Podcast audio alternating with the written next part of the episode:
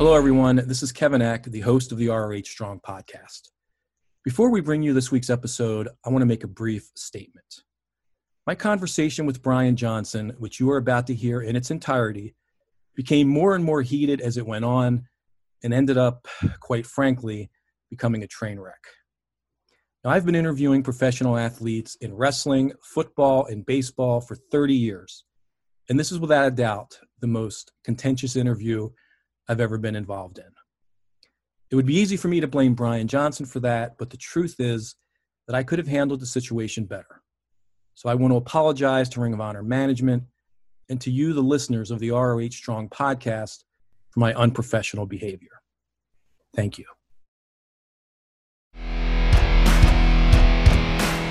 Welcome to ROH Strong Podcast. Here is your host, Kevin Eck.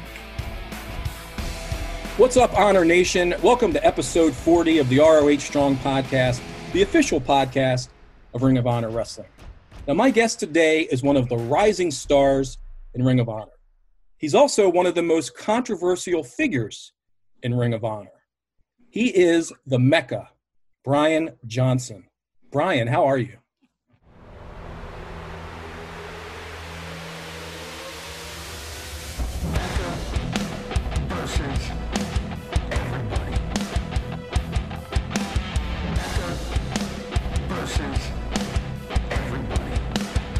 Well, I, am doing well, Kevin. I uh, I don't know what took you so long to invite me on the podcast, but uh, nonetheless, I'm happy to be here and finally get to have my voice be heard. Well, it's great to have you here because, uh, as I said, you are one of the rising stars in Ring of Honor.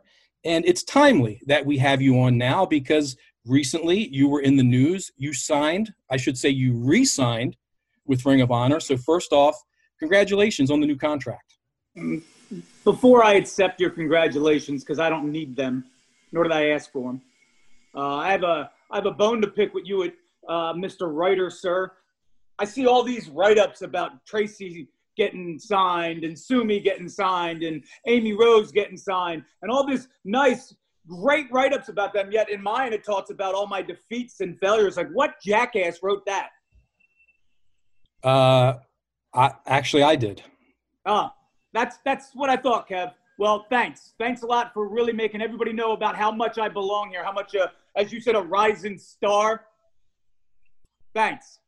Yeah, congratulations. I'm glad I'm here. All right. Well, look, we just, I mean, did I state anything that was factually incorrect? Spoken like a true journalist. Okay. All right. Well, Brian, look, I don't want to, I really don't want to get. however you want to put it. All right. Well, I don't want to get things off on the wrong foot. I will say it again. Congratulations on the new contract. Uh, let's start off with just sort of a basic question because I think a lot of people don't really uh, know your story and they don't know, like, the Mecca. What's the story behind the Mecca moniker that you've given yourself? So, uh, the Mecca came from realizing my worth and self awareness in professional wrestling. I didn't become an indie darling like a lot of these guys that you see on the scene now. I didn't have some big following that got behind me and rooted and rallied for me. No, I, I grinded my own way. And when I got to where I belonged, I thought at that time I belonged and should have been number one, right?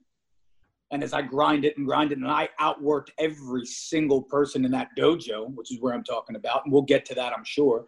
I realized that it's about damn time people know that this is my place. It's the Mecca's house. Everyone comes and worships at my feet. That place didn't start a roll, didn't start a drill without me saying jump or how high. And everybody that's walked in that place knows it. And ever since I've left there, I guess they've been scraps, right? Well, you certainly don't lack for confidence. And and look, I'll say I, I think it's well founded. I mean, I, I fully believe it, and and I mean it when I say you are one of the rising stars. And I fully expect you at some point to be a champion in Ring of Honor. So you're damn right. And that's what being a Mecca is. It's about people coming and finally recognizing that. I busted my ass for 14 years. 14 years. Imagine doing anything you even care about for 14 years and being as dedicated as I've been to get here, and then have some some clown get passed off because he's taller than you, or or he's from a different country, or because some person on the internet is is is, is more famous than him. You see why I'm angry? I, I I hate to pass this off on you, but these are the few chances I actually get to speak. Well, actually, uh, you know, I can understand being motivated at perceived slights or, you know, having to feel like you got to work harder than the next guy. I totally get that. And I think it can be good to have a chip on your shoulder uh, as motivation. But do you feel like sometimes you take the anger maybe one step too far to where, I mean, let's be honest, Brian, you are angry all the time. I mean, doesn't that take energy to be angry 24 7? Am I here for a wrestling conversation or to talk to a therapist? okay. So, to answer your question, has my anger gotten me maybe into a place or two that I wouldn't have liked? Has it cost me maybe a win or two that it shouldn't have? Yeah. You know, you're damn right it has. And that sucks. But I'm man enough to admit it. But I also know that getting my head out of the clouds or out of my own ass, putting away that stupid robe and strut, and this mean streak or this angry streak has gotten more attention and more times with people talking to me than I've ever had in my life. So something's going right. It's just about harnessing it and putting it in the right spots. Fair enough. Fair enough. I know that you've been on the uh, the recent set of TV tapings. So I want to ask you. I've asked a lot of guests when they come on here about uh, being inside the Ring of Honor bubble. So what was that experience like for you? Once in a lifetime. Uh, it's hard to explain uh, properly what you go through just sitting in a room for three days. It sounds so uh, easy, but in a hotel room with no one else to communicate with, uh, you get driven up a wall a bit. You get your own thoughts, your feelings. You're you're overthinking your next move, what your match is going to be like. So in that ways, it was tempting. Uh, but you find ways to pass time. A lot of those, I don't know, a lot of the dorks were playing video games and stuff. I don't I don't do that nerd stuff. Uh, I did maybe play play a prank or two, but you know they don't get on the ROH bubble videos because I send them in and get ignored. But I, I had my own fun. Whether or not someone had to get their rugs cleaned at 4 a.m. because of a trash can full of water. That's not my business. Okay, well, this sounds kind of this sounds like mean spirited. You need to have fun. It's a locker room, right? Boys will be boys. Just happen to be in a hotel room. Okay, all right. Well, uh, I guess for that, I'm fortunate that I was uh, I was not in the bubble. And we're fortunate you weren't there too. okay, fair enough. Again, all right. Well, as I said, uh, a lot of people may not know your story. So this is your forum. I really want to tell the Brian Johnson story on this podcast. So let's start at the beginning. When did you become a wrestling fan? At what age?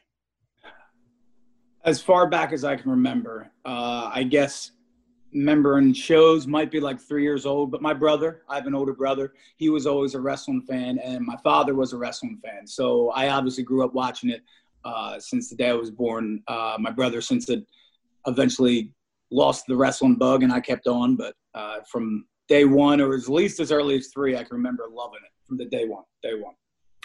Now, what age did you decide realistically? Because I think all of us, when we're kids, we're like, "Oh, I want to grow up to be a wrestler or baseball." Of whatever. course. At what age did you decide this is something I legitimately want to pursue as my career? I can think at the moment. Hold on. I just got to do the math. I was uh, nine years old, positive. It was WrestleMania 15, Stone Cold Steve Austin and The Rock in Philadelphia, Pennsylvania. Uh, my dad got us tickets for WrestleMania, and it was like the greatest gift ever. We went live. I, that day forward, I knew I wanted to be there, no doubt about it. So, at what age did you actually decide to uh, to start training? Uh, I think I was 15 when I was able to start training. I found uh, I lived in Philadelphia, obviously, but I started training in a place in South Jersey. They were able to have you sign on at 15 with uh, parent permission, where it seemed like places in Philly were like 18 and up. But I was just hungry and went after the first one I could find. You talked about how you've had to grind uh, and spend many years to get to where you are in Ring of Honor, and and and that's true, and it's admirable your perseverance. I, I give you full credit for that but you spent about what 13 years or so right grinding on the indies yeah um, was there ever a moment where you thought to yourself you know what i, I just i don't know if this is going to happen for me no um, i don't believe that way since the day i was born i like i said I, this is all i've ever wanted to do i, I kid you not I, I was in college dropped out for a job that gave me more of a chance to train uh, i left a full-time government job to get further training I never wanted to do anything else but this. So to me, I was always going to succeed. Uh, did I always think it was going to be 2020 uh, full pedal ahead with Ring of Honor? No, uh, but I'm damn sure happy I'm here. You caught the eye of Ring of Honor officials, from what I understand, at some of the uh, the tryout camps. Is that correct? Mm-hmm. Uh, yes. Yeah. What was that experience like? Uh, it was a pain in the ass, man. Um, they make you stand in your boots and tights for like 16 hours a day. And they just like go over the same two drills and everyone's freaking out and their buttholes are this tight because they're scared they're going to do this wrong or that wrong. And like some of the coaches can be great, and then other ones you can tell don't want. I don't want to say don't want to be there. They're just tough. You know, guys respect their spots and they make it hard on you sometimes. And it was like, man, these they were a grind. They were a mental grind sometimes more than a physical grind. It wasn't like they were riding us into the mat. It's just like being able to stay not even just interested, but just focused throughout long speeches and feedback and applying it all and how it applies to you and applies to others. It was a real mental test more than I uh, that I could ever imagine going into it. What would you say was uh, the greatest lesson that you took from that experience? I wish I would have listened to it sooner. Uh, you got to get out and you got to wrestle other people and and find other outlets and, and spread your wings in wrestling. Uh, if you're the best guy, I think it was Christopher Daniels. Uh, it was good advice. If you're the best guy at your place, it's time to move on. Uh, and I thought that was really sound advice. I wish I would have listened to it sooner. Uh, heck, maybe I could afford to listen to some advice sooner all the time, but uh, that's uh, the way it is, I guess. Now, as we mentioned, you were part of that first uh, graduating class, right, of the ROH dojo, which you alluded yep. to earlier. Um, what was that like for you? Was because I mean that was a select group of individuals there. Were you? Uh, was there kind of a brotherhood? And I guess there are women there as well, brotherhood, sisterhood. Uh, where you guys were all kind of uh, pushing for each other to kind of make it out of the dojo and like a sense of pride that we're the first grad, you know, we'll be the first class, or was it more competitive in that way? Uh, I think it could be one and the other, right? Uh, there was definitely a sense of, in the beginning at least, there was a sense of togetherness. That changed for sure. Like anything else, when you get hungry and you want positions, uh, and people grew apart, and uh, I don't really talk to any of those guys anymore. I, will be honest with you, they were my way, and uh, it's dog eat dog world. So it is what it is. Uh, at least that's how I see it. They were all talented individuals. Each and every single one of them coming through. Don't get me wrong. I just didn't think that they were worth my time, and that I should have been up there a lot sooner than some of them were, or some of them are. So maybe it was an attitude problem, but I don't know yeah, sure, we wanted it together, but at the end, you can't all get up here together. Sometimes there's only one is, and it should have been me first. Okay. That's I, I hear a recurring theme here. The fact that it should have been you first. I mean, that really that sticks in your craw, obviously to this day. But you're here now. You are on the roster. Does it really matter in the big scheme of things? Who was first? Who was second? Who was third? Yeah, it does. It does matter who's first. See that loser mentality? Does it not matter who's first? Yeah, because people are going to say like, oh yeah, Dak Draper, he was the first one up, or Quinn McKay, she really represents. What the hell does she represent? What does he represent? They were handed everything.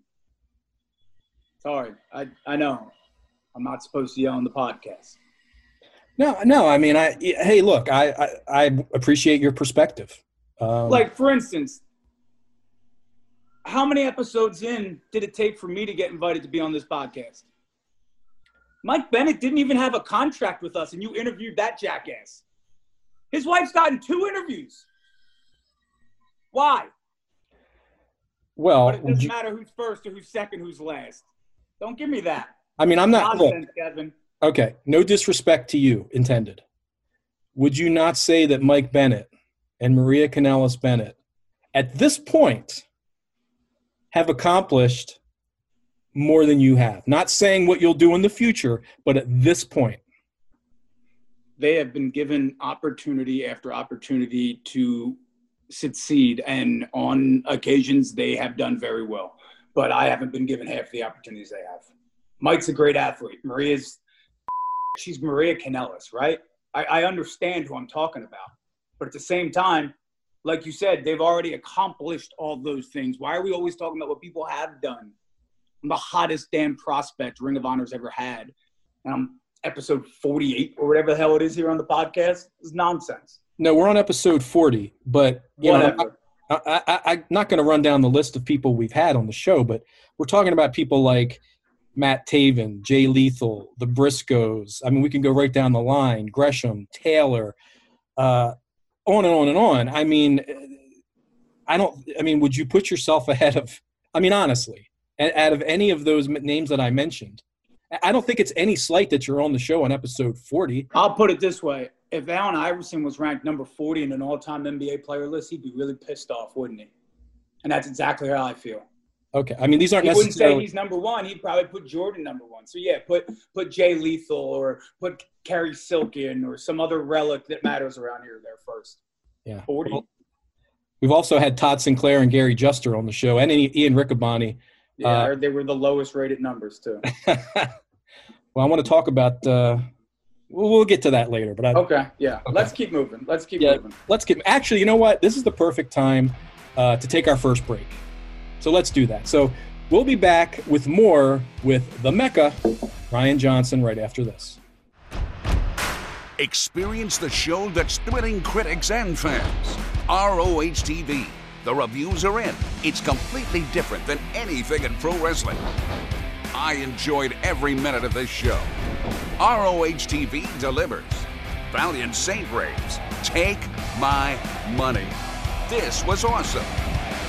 Join the ROH stars for the hashtag Watch ROH Watch Party every Monday at 7 p.m. Eastern, 4 p.m. Pacific. All right, we are back on the ROH Strong podcast. My guest is the Mecca, Brian Johnson. This is episode 40, and uh, certainly no slight uh, meant to Brian that he's on episode 40 because it's not like we're going to stop doing great episodes after 39. So this is, you know, it, to me, it's it's uh, it's. Look, I'm just going to say it is great to have you here. Pleasure's all yours, Kev. Pleasure's all yours. All right, well, let's talk a little bit about the top prospect tournament. Ugh. because the two 2019 top prospect tournament, uh, you declared yourself as the number one seed. Real Now- quick, before Yeah. before I'm sorry to cut you off. I know this is your interview, but trust me, Kevin, I've listened to all the other 39 of them. No one needs to hear you speak as much as you do. No one talks about the 2018 top prospect tournament either. When I got cheap shotted and thrown out by some buffoon that wasn't even part of the contest. So let's start when 2018, when the Mecca, when Brian Johnson was getting cheated out of opportunities. Now, after that happened, yes, now we're on to 2019. Go ahead, Kev. That's conveniently left out of Ring of Honor history, right? One of the other times that I just got screwed. Go Well, ahead, Kev. no, no, no. In fairness to you, yes, in 2018, I mean, let's mention him by name. Jeff Cobb came onto the scene Mhm. and single-handedly wrecked the top prospect tournament, which you were involved in. But you were not the only one of the people in that tournament who had it wrecked for them. So it wasn't like you were singled out. It wasn't like he targeted you. Everyone knew that was my tournament in 2018. I was coming off the tryout. I was the first dojo class. I was cooking with fire or gas or whatever that stupid line is. I was hotter than hot. That was my tournament. It got stolen from me. Then I waited for a year over that. Okay, so so you Yeah, came back. 2019. 2019. I'm sorry, Kev. No, no, no. So you came back the following year, and as you said, you thought 2018 was yours. You were going to win that one, no problem. All right, so 2019, you've got a year of experience under your belt. If you were the favorite in 2018, as you say, certainly you must have been the favorite in 2019. In 100% fact, I know you proclaimed yourself as the uh, number one seed in the tournament. Now, from what I Mm-hmm. recall, I don't remember there being any actual official seedings released. If there were official seedings, I, no one was ever made aware of them. So you said you were the top seed. I think that that's something that you kind of just claimed for yourself. Well, uh, claimed or not, no one, no one disclaimed it. That no one said no. When Matt Taven walked around and said he was the real world champion with a purple title, Jay Lethal said he wasn't. No one said I wasn't the number one seed. So I'd, I'd like to say I was the number one seed in 2019. okay, well let's let's I'll concede that point. Let's say you were the number one seed. as we know in tournaments, sometimes there are upsets. Sometimes number one seeds get knocked off. If indeed you were the number one seed, Austin Gunn beat you in the first round. So I just want to ask you, in retrospect, what went wrong, and and how disappointing was that setback for you? Brian, are you still with me? Yeah, yeah, I'm still here. I um I'm trying to collect my thoughts because um I thought I told them that I didn't want. Okay, so the top, I lost to Austin Gunn. Uh, it was a time where my anger got the best of me. I was whooping that kid's ass. Go watch it. I think the match was like the most viewed one of the entire top prospect tournament. Why? Because I'm on it. And everyone saw me dominate a Hall of Famer's son. And that's no discredit to Austin Gunn. He's an incredible athlete. I watched him work himself into the dojo system. I watched him work in the dojo system, and now he's succeeding wherever he may succeed. But I whooped his ass that day. And I slipped on a banana peel. Who hasn't tripped? I made one stinking mistake and I lose. And now everybody can say, oh, well, you had your chance. Well, no. Let's look at the rest of that tournament. How it was served up on a silver platter for Dak freaking Draper. Yeah, go, go, go tell everybody about the tournament, Kev. Well, okay, judging by what your inference there, are you saying that Dak Draper was the chosen or was handpicked or is who management wanted to win the tournament? Because I don't think that's true. How not? It's always been about Dak. He's the first. He gets the layup throughout the entire tournament. He gets a hand-picked match for Dragon Lee. He's he's getting chances for a television title match where I got to scrap with Danhausen. He is the chosen one from the dojo. He's half the reason why I am the way I am. He walked on and was given every damn thing he's been given here. Given. He hasn't earned a damn thing. All right. Well, look, I, I But certainly that punch Dak, I gave him. Never mind. Go ahead, Kev. no, I was going to say Dak Draper can defend himself. He doesn't need me Yeah. to defend him, but I'll just play devil's advocate. Okay. He went through the same system, the dojo system that you did. He was in the top prospect tournament in the field of eight. I believe it was eight, um, the same as you. And in the end, he defeated Austin Gunn, the man who defeated you. Next question, round. Kev. So how can you say Dak Draper? Next question, Kev. Okay. All right. Next question. Okay, fair enough. Let's move on. I want to talk about possibly the most memorable match in your career thus far in Ring of Honor. And that took place at a show we call Unauthorized. Oh, you jackass. Come on, you know we got to bring Go ahead. Yeah, yeah. We gotta bring it up. We gotta talk about it. in the same match. It's not when I wrestle in the same match as Jay Briscoe and Dalton Castle. No, it's not that. It's when unauthorized. Go ahead, tell everybody what unauthorized was. Okay, I just said it was memorable, which a lot of people do talk about this match. It was look, it Yeah, was set up. It was an impromptu. Look, for those who don't know, unauthorized is the one time a year where we do kind of crazy things, crazy matches. This was Colt Cabana basically booking the show. Uh, a lot of it is done uh, in a lighthearted vein. But anyway, we had a impromptu 10 man tag match. And on one side, we had Shane Taylor, Soldiers of Savagery, uh, Ron Hunt from uh, Shane Taylor Promotions, and we had you. And I believe it was you who came out and demanded to be in this match. And so you were put in the match. You faced a team of, and, and Colt basically said he could win this match by picking any four guys. And he went out and then picked senior referee Todd Sinclair, senior uh, uh, announcer Ian Riccaboni, senior Gary Juster, and uh, cameraman Gator, senior Yeah. cameraman. And what Yeah. happened was, for those again who, who who don't know, is that your four partners, Shane Taylor and his crew, basically refused to team with you and left you in a five-on-one situation, and from there, you were chopped by Todd Sinclair, who did the Ricky Steamboat spot. Uh, what a leapfrog by that guy, by the way. Uh, What a le- keep going. okay. We didn't ask for your play-by-play. All right. No, you're right. I, I don't need to put my opinion in it. Um, Gary Juster with a with a Ric Flair knife edge chop uh, to your chest, and then the coup de grace, the the flying elbow off the top rope from Ian Riccaboni. I mean, just looking back on that night, uh, your thoughts?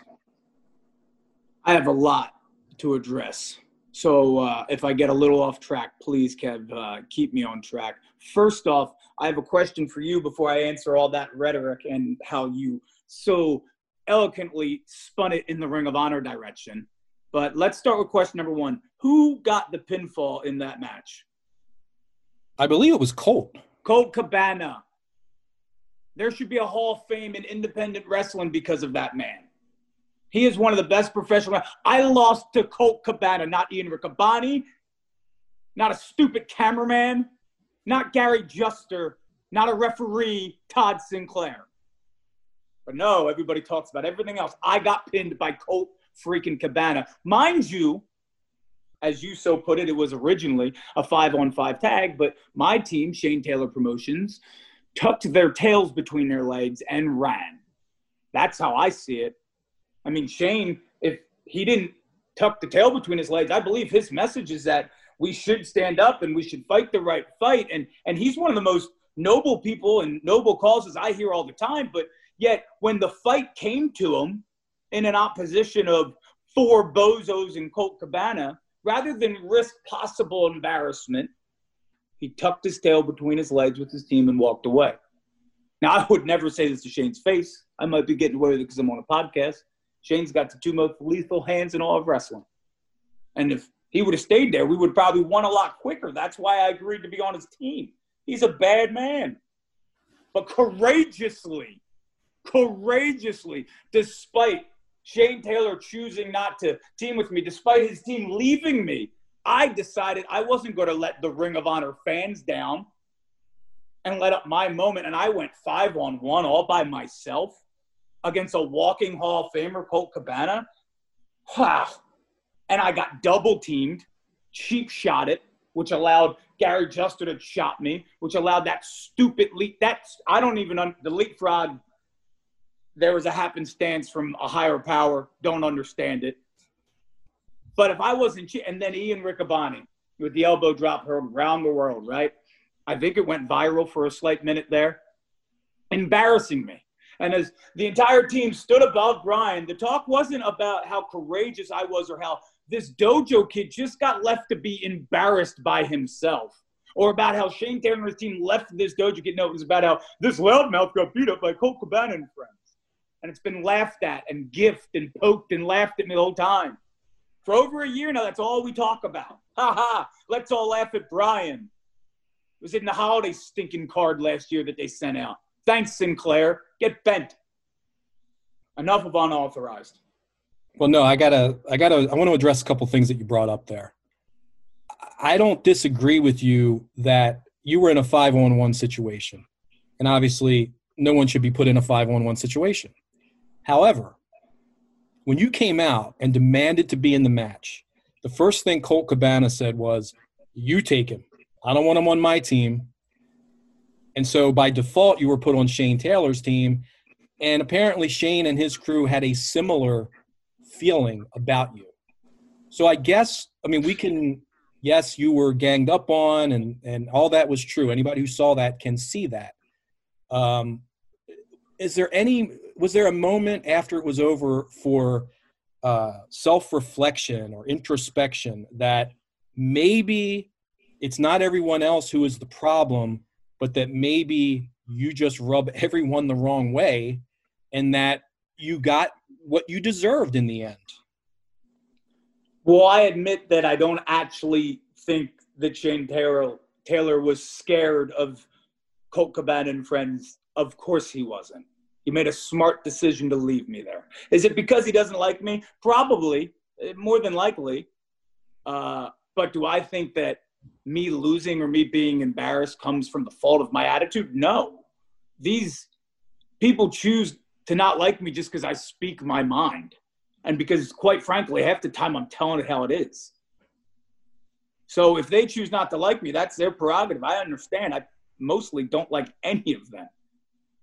But no, I'm not the one that needs an attitude change. If anything, they just need to open their eyes and understand that I'm telling the truth. I'm the real one here. Okay, well, let's talk about uh, one man who I guess is sort of your ally, maybe your only ally. I don't know if I'd call him a friend uh, that you would have in the company, and that's that's PJ Black. And he's a mentor. He's he's a mentor. He's a mentor. Okay. Period. That's it. Okay. No, there's no friendship there. Well, I haven't seen it. I don't know. Well, let's just put it this way. I think um, as bad as that night was for you and unauthorized, it did sort of mark a turning point for you because afterwards PJ came up to you in the back and and made a, a gracious offer to take you under his wing, become your mentor. And I know that PJ has said it to you and he said it publicly that he thinks you are a future world champion. So just talk about that that uh, you know a veteran a guy who's accomplished as much in this business as pj black has seeing something in you and and wanting to mentor you. What are your thoughts on that? I think that when you can have a guy that's been traveled around the world as much as pj black has and who's had all the experiences that he's had not just in wrestling but in life just based off of everything he's done. He's one of the most interesting people you ever speak to. To have a guy like that consider you to be a future world champion, to think of you that you could be the future, the head of a company with all the things that he's experienced and saw, uh, to say that that was anything less than flattering or the it was the biggest compliment I've ever gotten in my career. And maybe that will let me deal with some of PJ's nonsense more than I would have had to deal with somebody else's for some reason he looks after me. And I know it it started as a bet. I'm not an idiot. I watched YouTube, saw the video. But bet or no bet, he's stuck by my side when no one else did. So for that, I'm at least I can say I'm grateful. Do I care for all of his ridiculous breathing exercises and his third war these crazy theories. No, he's an imbecile. But in between the ropes, he's accomplished, and I have to give him that. And the fact that someone with his accomplishments wants to give me a hand, I will certainly take any handout because I haven't been given a damn one in 14 years. Let me ask you this about PJ because uh, I've known PJ for a long time. Uh, PJ's actually PJ's a good friend of mine. Oh um, gosh. Yeah. So look, we have a mutual friend. Well, no, he's not your friend. I'm sorry. He's your mentor. He's my friend. And to be clear, if he was my friend, we wouldn't have a mutual friend because you and I are not friends. Okay, understood. Yep. Thank you. Continue. All right. Well, my question was just going to be: uh, PJ's had some injuries recently. We know he's out of action. Uh, yeah. Have you have you checked on him? Have you been in contact with him uh, while he's convalescing?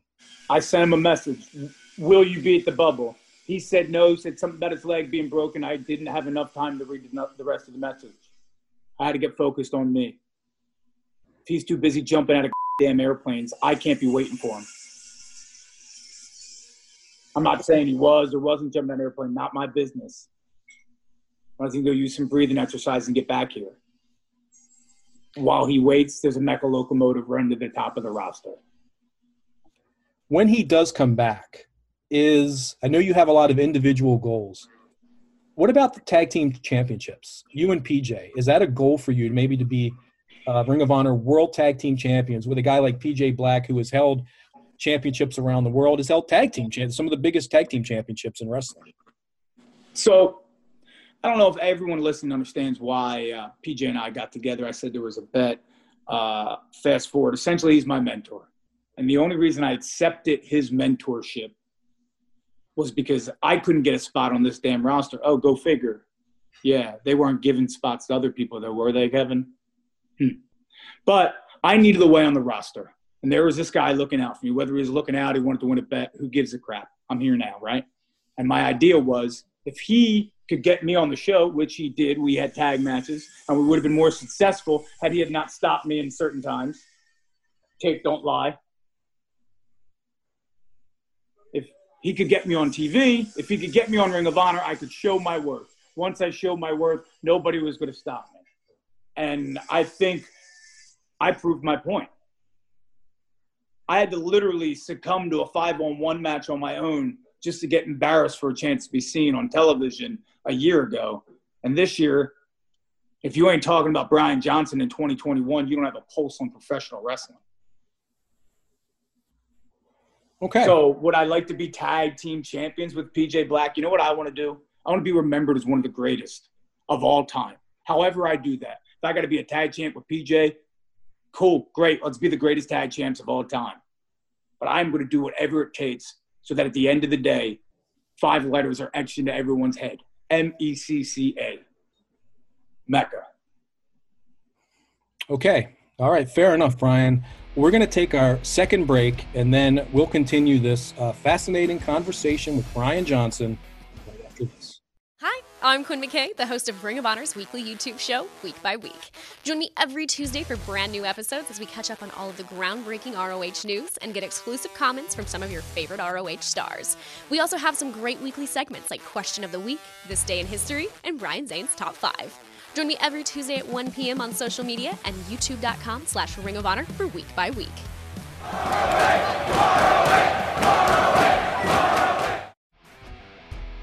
All right, we are back on the ROH Strong podcast. My guest is the Mecca, Brian Johnson.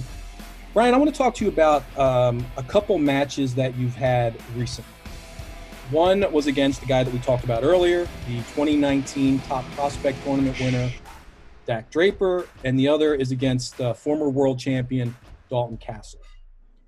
Now, you had, and I know you're probably going to get upset at the way I phrase this, but I don't mean it as a as a slight or a diss or a backhanded compliment. But I'm going to say not. you looked very strong in defeat against both of those guys. You lost a pure rules match to Dak. You lost a match against Dalton Castle where I, as an impartial observer, felt that you were on offense for most of that match. I was, I mean, I think if, if we had been scoring that match, if that was a pure rules match and we had been scoring by points, probably would have given you that match. So my question to you is, do you feel like you're on the verge of of getting over the hump and actually realizing this vast potential that clearly I think everyone who's impartial sees that you have? Kev, uh, you're a sports fan. You, you've seen dynasties build and teams come around, and usually there's that season right before they make it to the championship where they almost contend in a playoff series that they don't belong. The Oklahoma City Thunder did it a few years ago with Durant and Westbrook against Kobe, where they hang for seven games as a team they really shouldn't have. That's what I'm doing right now. People aren't expecting me to jump off the page, and that kind of pisses me off because 14 years, right? I know I keep saying it, but it's the truth. And it pisses me off that I'm still having to surprise people with my talent, and it's not expected. But hey, I'm making everybody's eyes open up, and I realize it. Uh, to say I looked strong in defeat, yeah, you're right. I, I, I wouldn't say that I just won the Dalton match. You scored me and Dak, I probably won that match too. They caught me with one. They won't catch me with one again. Okay, I mean that does seem to be a recurring theme, though, is slipping on a banana peel, caught you with one. Whoa, Uh, whoa! There's no slipping on a banana peel in those two matches. No, I you- legitimately slipped against Austin Gunn. With Dak Draper, he hit me with a move that damn near nobody's ever kicked out of. Am I embarrassed that I got beat by that? No. He's six foot be. five, 230 pounds. Absolutely. He's a jackass, but he's big and he's strong and he's talented. And then Dalton Castle was a world champion. And he beat me. Damn. Yeah, it sucked. But no, well, that was my that was my time. point that you that you could have easily won. Those matches could have gone either way. You're pushing this issue, aren't you, Kev? Huh? You, know, I promised him I wouldn't get riled up if there was dumb questions because I expected them. But yeah, I could have. I- I couldn't have easily won. They're hard matches to win. But the fact that I have to prove myself to everybody every match while I'm having these badass matches doesn't make any sense to me. It Should be expected. I hung with Jay Briscoe and Dalton Castle back in February and March. Why is no one talking about that? Instead, we air this stupid battle royal for the umpteenth time. It's ridiculous. Well, look, like I said, I don't think anyone who knows anything about this sport is going to take anything away from your talent. I think the only issue people Tell have, me who does. Tell me who who out there does actually know? Because I'm actually starting to wonder. Because it seems like just some vocal minority thinks that they know everything, and they get to have the voices heard. People like, I mean, hey, hell, Kev, you wrote my write up on my contract. Thanks a lot for that again. Well, I'm sorry, Kev. I mean, look, this isn't about me. I'll stop. Yeah. Well, this, that's this is about you. Okay. Okay. Okay. Next question, Kev.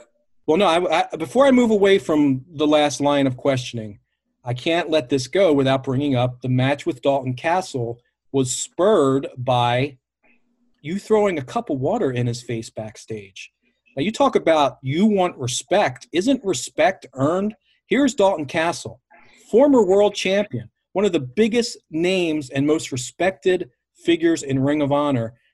You've look, I know you've grinded for 14 years and you've paid your dues, and, and I appreciate that about you and I applaud you for it. But at the end of the day, you're still two years out removed from the dojo class and you're throwing a cup of water in Dalton Castle's face. I mean, how do you possibly rationalize that? How do you explain that? Kev, was I wrong in throwing a drink of water in his face? Yeah, I was. Truth be told, I was wrong. But if I could do it again, you could bet your children's life on it. I'd dump an entire gallon of water. You know what? I'm actually mad it was water. I wish it was a cup of piss. Oh, come on. Oh, everyone's so respected by Dalton. Why? He's become a laughable figure. He broke down. He's done. He's hanging out with freaking David Arquette. Go. Go, go, go tell your jokes, Dalton. See ya. Stop taking my time. I was in the middle of a conversation. He interrupted me. No one says, no one says, oh, Brian, sorry Dalton interrupted you. It's, oh, Brian, how dare you overreact? Yeah. Two sides every coin. Well, I mean, I saw Screw that. Dal- hey, screw Dalton Castle. I hope he listens. Puts it on his stupid YouTube show. Clip that, Dalton. That's screw. Dalton. That's wonderful, Brian. That's that's wonderful. Yeah. Well, you kept bringing it up. Well, look, and I'm not done bringing it up honestly because you know I saw the clip and I don't think that he necessarily interrupted a conversation. I mean, let's be honest. You were berating Dante Caballero, who I was putting him in his place. He was asking me dumb questions. That's what those dojo kids do. They ask a bunch of dumb questions. So they're all worried about building some foundation. That thing's going to crack before they know it. Kidding me? Yeah, go ahead. Be a bunch of dojo boys. You know what I'm going to be? A star. I'm going to be the mecca. Everyone's going to come see me. It's just a matter of time, Kev. I don't care who I was berating. No, I wasn't berating. You- Do you know what he asked me before that? no, How I do you know he didn't just insult my mother? How do 'Cause you I know that? Don- How- how know honestly, didn't- how do you because I know Dante. Because I know Oh, yeah. Dante. I know Dante never- when he Dante's never done anything bad ever. We've never seen him do something cross the line, have we? Oh no, no. I've, Okay. I've seen I've seen Dante take shortcuts in the ring before. I Sure. have, but I also Who know knows what he said to me? But he probably said something real rude to rile me up. But no one cares about that. It's oh, it's just it's Brian. I'm I'm the wrong one. See, I get pointed at for no reason. You don't look at the other side of that fence. well, I'm Dante's got one of the foul. He's got one of the worst potty mouths I've heard in the dojo. He's he's ridiculous. He thinks because he speaks multi languages, I don't know what he. I know what he's saying all the damn time. Okay. All right. Uh, let me move on. Good. I've been waiting. Okay. Let me ask you about uh, another. You're not going to like this either, I'm sure, but I have to bring it up because it happened at the biggest show of the You year. don't, you don't have to do anything but pay taxes, Kevin. Well, Make sure it's not the question I think it is. well, look, uh, as a journalist, um, if you're going to be on the show, I do have to ask you certain questions. And you were on the biggest show of the year, which is Final Battle. You personally wanted to face Danhausen, and the stipulation was he had to win a match to um, enact his for his contract to go into effect in Ring of Honor. You stepped up and you said you wanted to be the guy to face Danhausen, and you were going to make sure he didn't end up in Ring of Honor. And it didn't go that way. And Danhausen now is a member of the Ring of Honor roster. So I just have to ask you, in retrospect, was that was that a bad decision on your part? That's question. No, that's no. We're not. We got to. I'm gonna. I would like an answer to this question. Next question. Next question. No, what? Okay, fine. You want to talk about Danhausen? I'm not. Was it a bad decision to be on Final Battle? No, you jackass. It was a great decision. Every wrestling eye in the world was glued to it. And anybody, they don't even need 20 20 vision. You have one in 20 vision. Saw me pin Danhausen. Been sitting here festered, pent up about it for the last two weeks, three weeks, however long it's been. I'm losing my damn mind. I can't count the days because it's just over and over again. And you need to bring it the hell up, right? I asked before the conversation not to bring it up. But we got to bring it up, right? We got to talk about freaking Danhausen. Brian, I told you, hold on, I don't mean to interrupt you, but I did tell you, Oh, you don't mean interrupt me. I told you that's not how it works here. We don't go over the questions ahead of time. No guest says to me, this is the ROH Strong podcast. And Maybe that's the ask- problem with this podcast. Maybe you should consider the guest once in a while. Consider that that was the worst damn moment of my life. And you want to bring it up so so all these people at home can hear. So this fat ass eating popcorn on his parents' couch, listening to his podcast, thinks he learned something about me. Hey, bozo at home, learn this. You suck. I hate this. All right, Brian, look, we're going to, No, I'm not going to look. We're not going to do anything. well, You're to, you're, what? We're going to end What? the pod. I'm telling you, okay, this is getting a little bit out of hand. We're going to end the podcast. I'm going to cut this short. Oh, you're going to cut short my time. How how fitting. Ring of Honor wants to cut short my time again for what? Telling the truth? Tell me something I said wrong. I had him beat a disqualification. Joe Mandak can barely count to three. How the hell's he a referee? Dumbass. Brian, I'm going to ask you, please, to compose yourself and let's move on and try to be professionals. Can we? I know I can be professional. Can you? Oh, you can. Tell me about that write up again, Kevin. Was that real professional? Talking about every big loss I had? Oh, yeah. You didn't you didn't talk about how I hung with Jay Briscoe. No. You talked about how I was embarrassed in final battle. This whole thing, this was probably all set up, huh? Everyone just thought they'd poke some fun at me because people think I, I can tell a good joke. They get a good laugh at me for 40 minutes. That's what this must have been, must it, huh? That's what this is, huh, Kev? A setup. I mean, now Yeah, you're questioning my you're questioning my integrity now. Yeah, Kev. I, I, I question a lot of your abilities. The F files, they suck. You might as well file them away with a, with a bunch of bad ideas like everything else you've ever produced. Hmm. That's why you're sitting on this call. Right. You're a jackass. Okay. Are we done? Do you got more to say? No, yeah, actually, Brian, I do. You know what? I do respect what you can do in this ring, but I don't respect the person that you are outside the ring. I actually knew you want you want to get real and get let's all be truthful. I knew this was going to be a bad idea. I honestly didn't. You you want her on episode one to thirty nine. I didn't want you on episode forty or beyond either. But I was Oh, told. Oh, great. You didn't want me on episode You just 40. got re-signed, and that people are going to want to hear. Let's throw Brian Johnson a bone. About Let's damn talk time. to him. Okay, that's why you're on here. If I had any say, you wouldn't be on here. Ah, and the truth comes out. Yeah, clearly, the clearly, the truth comes out. Bias. Damn It's because of the- look at the way you're acting. That, that Danny that Danhausen should win the match beforehand. There's bias all the time, up and down the entire corporate bullshit ladder of Ring of Honor. This is ridiculous. You know what? I, I honestly, I don't get paid enough to deal with fucking ass like you. Oh, okay, Oh, okay. You're yeah. You're like ass. You're real. Yeah. Real professional. Oh, why don't you just walk out? Good. That's professional.